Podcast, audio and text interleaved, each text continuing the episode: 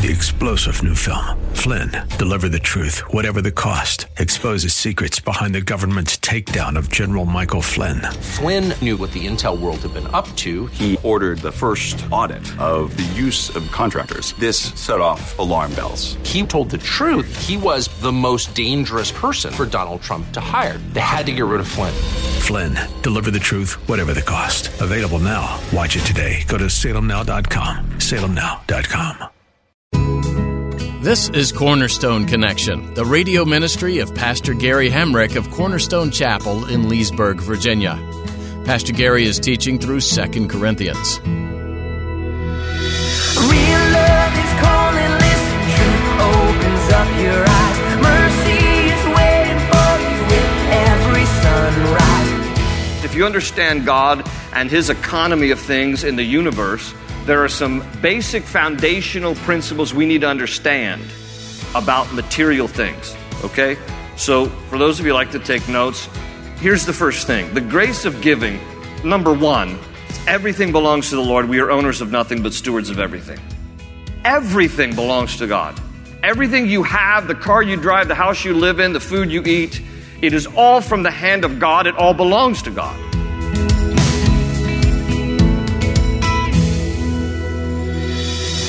How often do we truly live as though everything we have belongs to God? Even when we say with sincere hearts we would give it all for Him, we're saying that like we have some sort of control over what we keep. Pastor Gary said everything is His our house, our car, our food, and he's right. So if your car belongs to God, will you use it differently? How about your house? Does knowing it belongs to God help you see it in a different light? Can you think of a way to use the things He gave you for His glory? At the close of Pastor Gary's message today, I'll be sharing with you how you can get a copy of today's broadcast of Cornerstone Connection, subscribe to the podcast, or get in touch with us. But for now, let's join Pastor Gary in the book of 2 Corinthians, chapter 7, with today's edition of Cornerstone Connection. So he's saying to the church here in Corinth, he says, Let me tell you about your brothers and sisters in Thessalonica and Philippi in Macedonia. He says, Boy, they are a model church for generosity. He says, In their overflowing joy, that's verse 2, and their extreme poverty welled up in rich generosity. For I testify that they gave as much as they were able and even beyond their ability, entirely on their own. They urgently pleaded with us. Can you imagine that? That that is like the sweetest music to a pastor's ears when people beg the pastor, How can I give more, Pastor? Oh, praise God. Paul's like, They urgently pleaded with us. We just want to keep giving. Yeah, but you don't have much. Yeah, we know, but the little bit we have, we just want to give. Okay? They are urgently pleading with Paul. Can we give, can we give some more? Because we just love, because he says the church at Thessalonica and Philippi, they understood. They understood something about the discipline, the spiritual discipline of generosity. You can't outgive God. And the more you give, the more that He blesses your life. Now listen, you don't give in order to get. That should never be the motivation.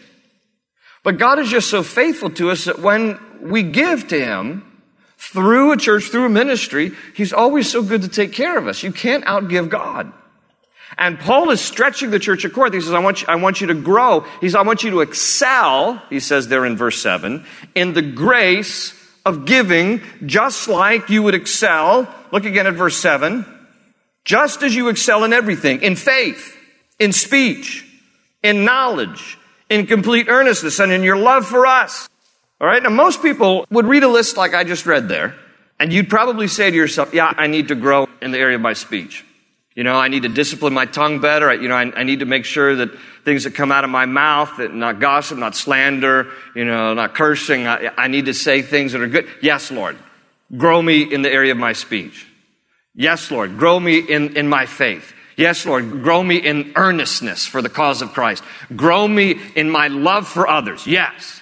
But Paul actually lumps the principle of giving in with those spiritual concepts. He says, just like you excel in faith and speech and knowledge, in earnestness, and in your complete love for one another, I want you to excel in the grace of giving. Now, this is a topic that is found throughout the Bible. There are roughly 2,350 verses in the Bible concerning money. This is roughly twice as many verses than there are on faith and prayer combined in the Bible. Jesus spoke more about the stewardship of money than he spoke about heaven and hell combined. The only subject Jesus spoke more about than the issue of material things was the kingdom of God. 16 out of 38 parables that Jesus taught, almost half of the parables that Jesus taught dealt with money or material possessions. Why? Because God wants us to understand that there is a direct correlation between a person's spiritual life and his or her attitudes concerning material things. There's a correlation. And we cannot go through our spiritual lives under the illusion that there isn't, because there is. It is reflected in the way that we handle material things. Now, I'm aware, let me just say right up front, okay? Because I already know whenever this subject is broached, some of you start to get restless. Oh, no, and I brought a friend tonight. I'm not going to ask for your money, all right? Don't worry about it. But I do know why some people bristle and they get a little uncomfortable and they squirm a little bit about this topic, okay? Two reasons. Number one, because the church, I don't mean our church, because I hope if you've been here very long, you know we don't beg for money, okay? But the church in general can be guilty overall of begging for people's money, and people get tired of hearing about that. And some people who have been exposed to that think that that's all churches do, who don't know better. Their concept of church is they're just money hungry people, and you know, when you go in, all they want is to shake you down and get, you know, take your money, okay? So some people are uncomfortable with the topic because that's their unfortunate misperception of the church. But I gotta be honest with you, the other reason why some people are uncomfortable with the topic is because, let's just be real, you think your money belongs to you. And so whenever anybody talks to you about the idea of giving and being generous, there's something in, again, it's a fleshly thing. It's an instinctive fleshly thing. There's something in us that kind of recoils. It says, don't, don't tell me what to do. This is mine. You know, I made this. I earned it. I deserve it. This is mine. There are some fundamental things as a Christian. Okay. I'm going to give you four fundamental things. This does not apply to people who aren't Christians. If you are a follower of Christ, if you understand God and His economy of things in the universe, there are some basic foundational principles we need to understand about material things. Okay? So, for those of you who like to take notes, here's the first thing. The grace of giving, number one, everything belongs to the Lord. We are owners of nothing but stewards of everything. Everything belongs to God. Everything you have, the car you drive, the house you live in, the food you eat, it is all from the hand of God. It all belongs to God. So we have to be very careful in recognizing that this is God's. Psalm 24 verse 1 says, The earth is the Lord's and everything in it, the world and all who live in it. And even if, even if you think to yourself, no, I, I worked hard for this. This is mine. Well, there's a Bible verse for that too. because in Deuteronomy 8:18 it says, "But remember the Lord your God, for it is he who gives you the ability to produce wealth. In other words, the very fact that you have money in your pocket or in your bank account or that you own anything is because God has gifted you with the abilities and the skills to earn an income. That your very ability to make a living comes from God. Whether you want to acknowledge it or not, it just does. Your skill comes from above. So everything belongs to God. That's foundational principle number one. Number two, along these lines, since everything belongs to God, we must honor Him with what He has given us. If it's all His, I have to take good care of it, and I have to honor Him with what He has given us. Proverbs 3 9 specifically says, Honor the Lord with your wealth. Since we're talking about this subject, you know, that's an applicable verse, but we are to honor God with everything. But in the context of generosity, Proverbs 3 9 speaks to that. Number three, this is another important principle. Our generosity follows God's example. Why did I put John 3 16 in parentheses there? Well, that's, that's, a, that's a verse about salvation. You know, for, for God so loved the world. Because listen, when you think of one word that defines God, and I know we could come up with a lot of wonderful words love, faithfulness. The one word that sticks out to me is the word gave. In John 3:16, for God so loved the world that he gave his only begotten son that whosoever believes in him should not perish but have everlasting life. One of the greatest attributes of God is that he is generous. He is a giver. He gave his only son for us. So when we are being generous, we're just following the example of God. Because all of us have been the wonderful recipients of the generosity of God. So we need to follow his example in being generous in different ways ourselves. Number four, giving is a spiritual discipline. That's what this passage is, teaching us here, again in verse 7. But just as you excel in everything, in faith, in speech, in knowledge, in complete earnestness, and in your love for us, see that you also excel in this grace of giving. So the word excel there is a Greek word perisio, which means excessive, superfluous, excel in this area. Don't be mediocre in this area. Excel in it just as much as you want to excel in all those other areas of faith and speech and knowledge, in complete earnestness and in your love for one another. Excel. This is a spiritual area of discipline. Just as a point of testimony, John D. Rockefeller, at the age of 53 in 1892, was the wealthiest man in the world. He was the only billionaire on the planet in 1892. But John D. Rockefeller, by his own testimony, was a man who was wasting away with worry because he had so much money. He was making at that time a million dollars a week, and he couldn't live with the pressure and the worry of all this money. And so, in his, his story is that at 53, he was near death. He was living off of crackers and milk. That's all he could eat. He had an ulcer, was burning a hole in his stomach, and he was worried constantly. And then he went to church and he understood the principle of generosity. And he started following the advice of John Wesley. Now, John Wesley said, Earn all you can, save all you can, give all you can. And John D. Rockefeller made a decision right then. He was going to be one of the most generous people who ever lived. And he ended up being that. And he was a follower of Christ till the day he died at the ripe old age of 97. A man who was near death at 53 turned his life around physically, emotionally, spiritually, because he understood this is what God says about money. It's not mine. I'm, I'm not going to sweat over it. This is His. I'm just going to be a good steward of it. I'm going to trust Him. Everything's come from His hand anyway. The Lord gives, the Lord takes away. I'm just going to rest in that. I'm going to trust Him. I'm going to be a good steward. I'm going to honor Him. I'm going to be generous. And how the Lord honored His word through His life.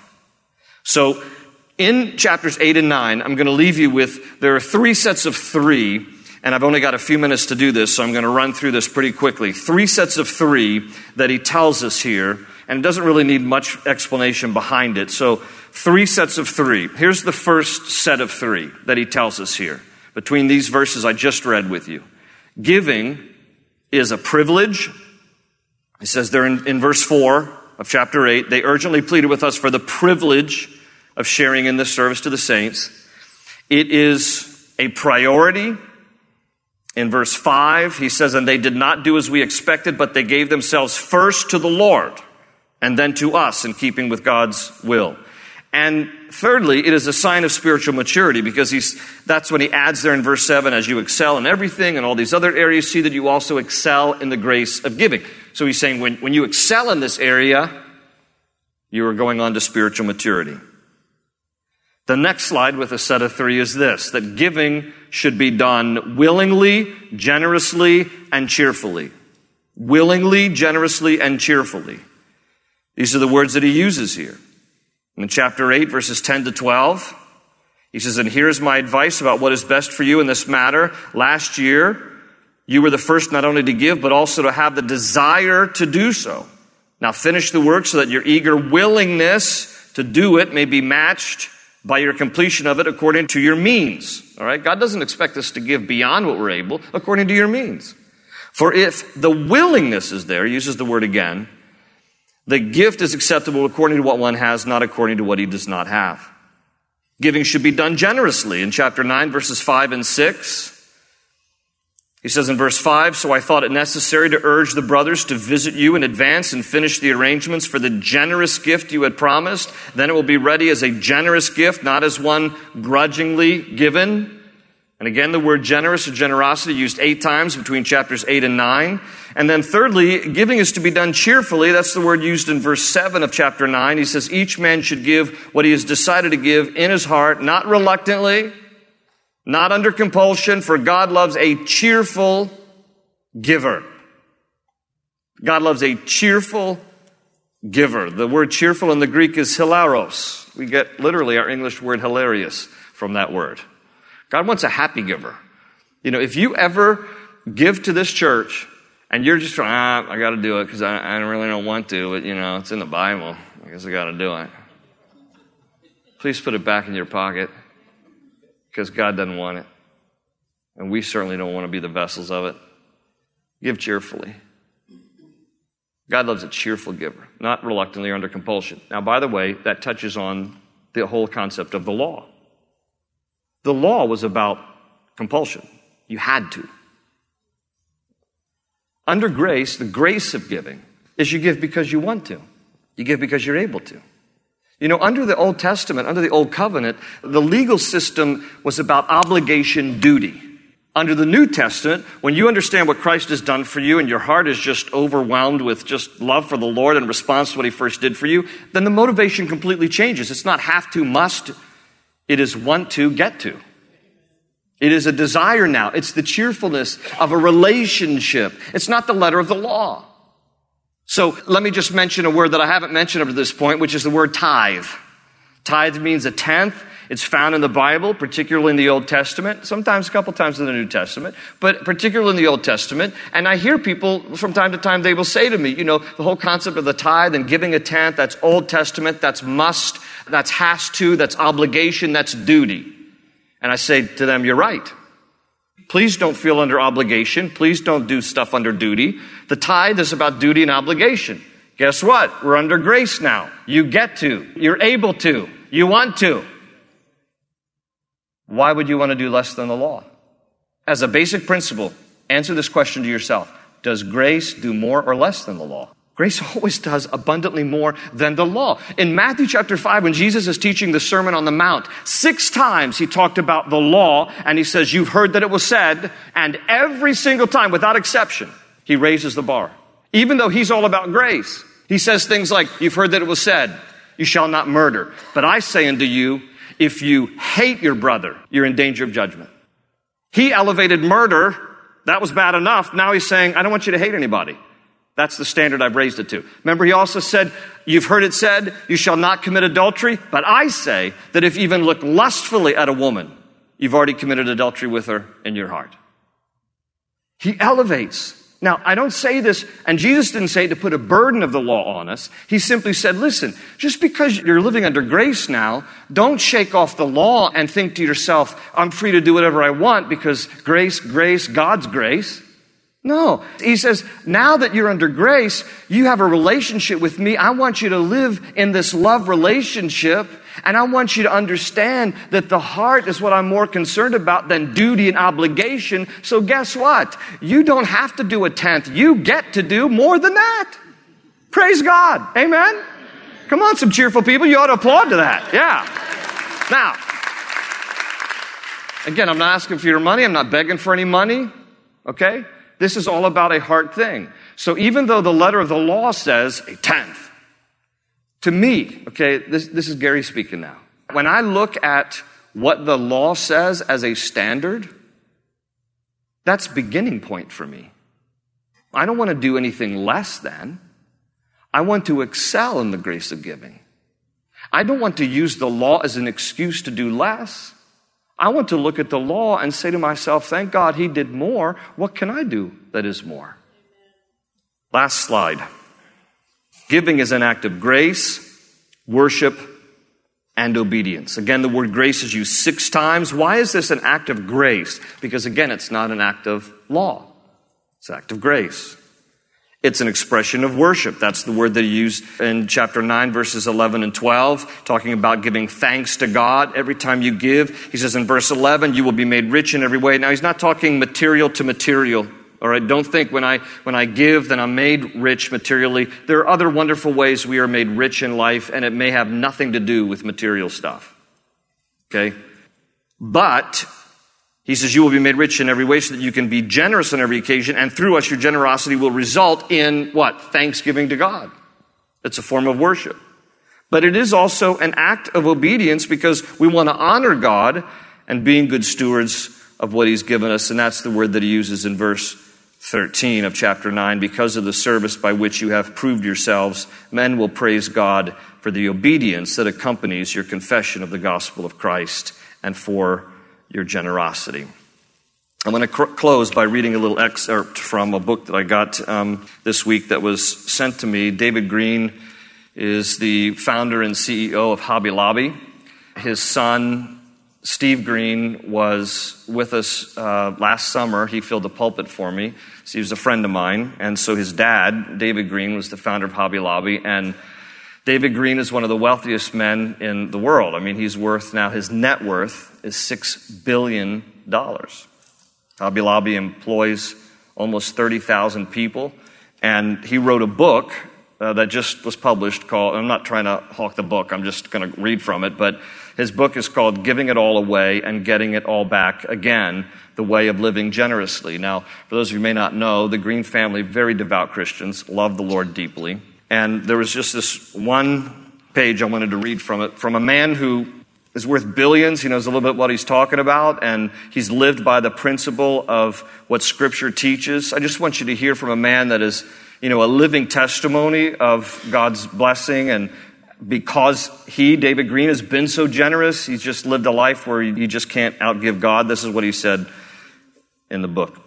He said, when we give to God, we allow God to open the floodgates of heaven, Malachi 3.10. Some Christians, I'm afraid, see the opposite. They think they'll wind up with less if they give. I see it in terms of future blessings. I need and want God's blessings on our family.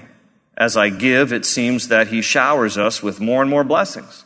Some Christians use the excuse, quote, well, you know, the money might not be used wisely. I'm not really confident that the church or some other ministry organization will make good decisions on what to do with these funds, end quote. To these people, I say, then find some place that will show good stewardship. Look for a project or, or ministry that God seems to be blessing. That's what we do, both in our personal giving and the corporate level. There are plenty of churches and ministries that are doing solid work and being good stewards of their funds. Let's stop finding excuses not to give. Instead, let's discover the avenues for giving that God has placed in our lives and tackle them with all the might of our generosity. With so many options to give in our advanced society, you'd think that giving would be off the charts. The truth is that we need to walk in the ways of our grandparents. Studies reveal that in the 1930s, church members gave 3.2% of their incomes. 3.2% of their incomes. That was during the Great Depression. It's not a very high number, but he says, look, back in, in the 30s, during the time of the Great Depression, previous generations gave 3.2% of their incomes. He says this, today, with our much higher earning levels, the percentage of giving is only 2.6%. It is time for our generation to rethink our giving habits. I believe the best way to do this is to consider the great benefits of the promises of God. End quote. May we also grow in faith, in speech, in knowledge, in complete earnestness, and in our love for others, and may we also excel in the grace of giving. Amen.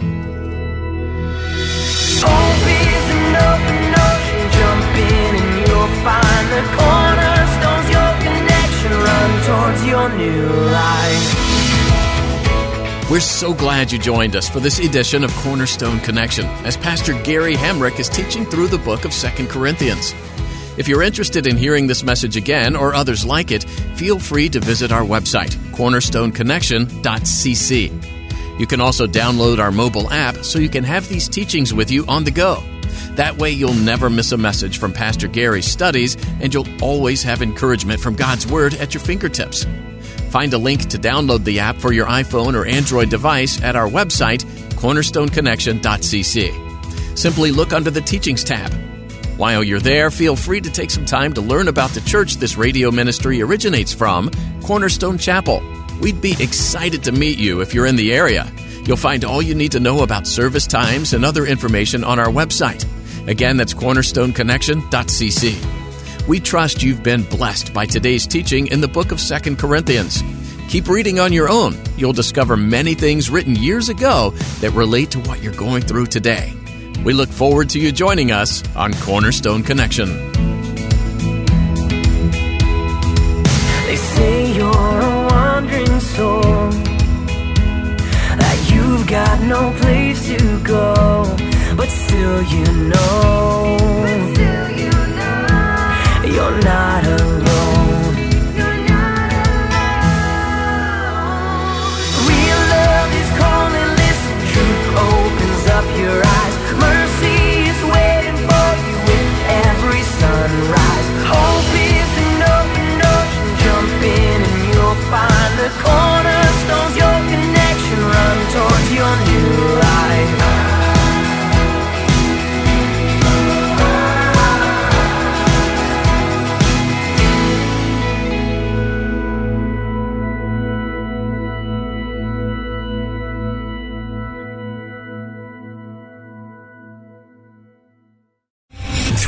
General Michael J. Flynn, head of the Pentagon Intelligence Agency, knew all the government's dirty secrets. He was one of the most respected generals in the military. Flynn knew what the intel world had been up to. He understood its funding. He ordered the first audit of the use of contractors. This set off alarm bells.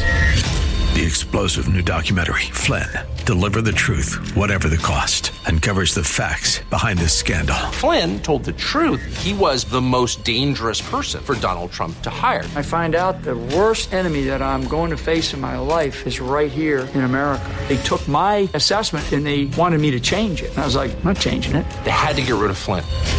With in depth interviews, archival footage, and never before seen personal records of the man behind the headlines. I just felt like I was drowning. Flynn, Deliver the Truth, Whatever the Cost. Available now. Watch it today. Go to salemnow.com. Salemnow.com.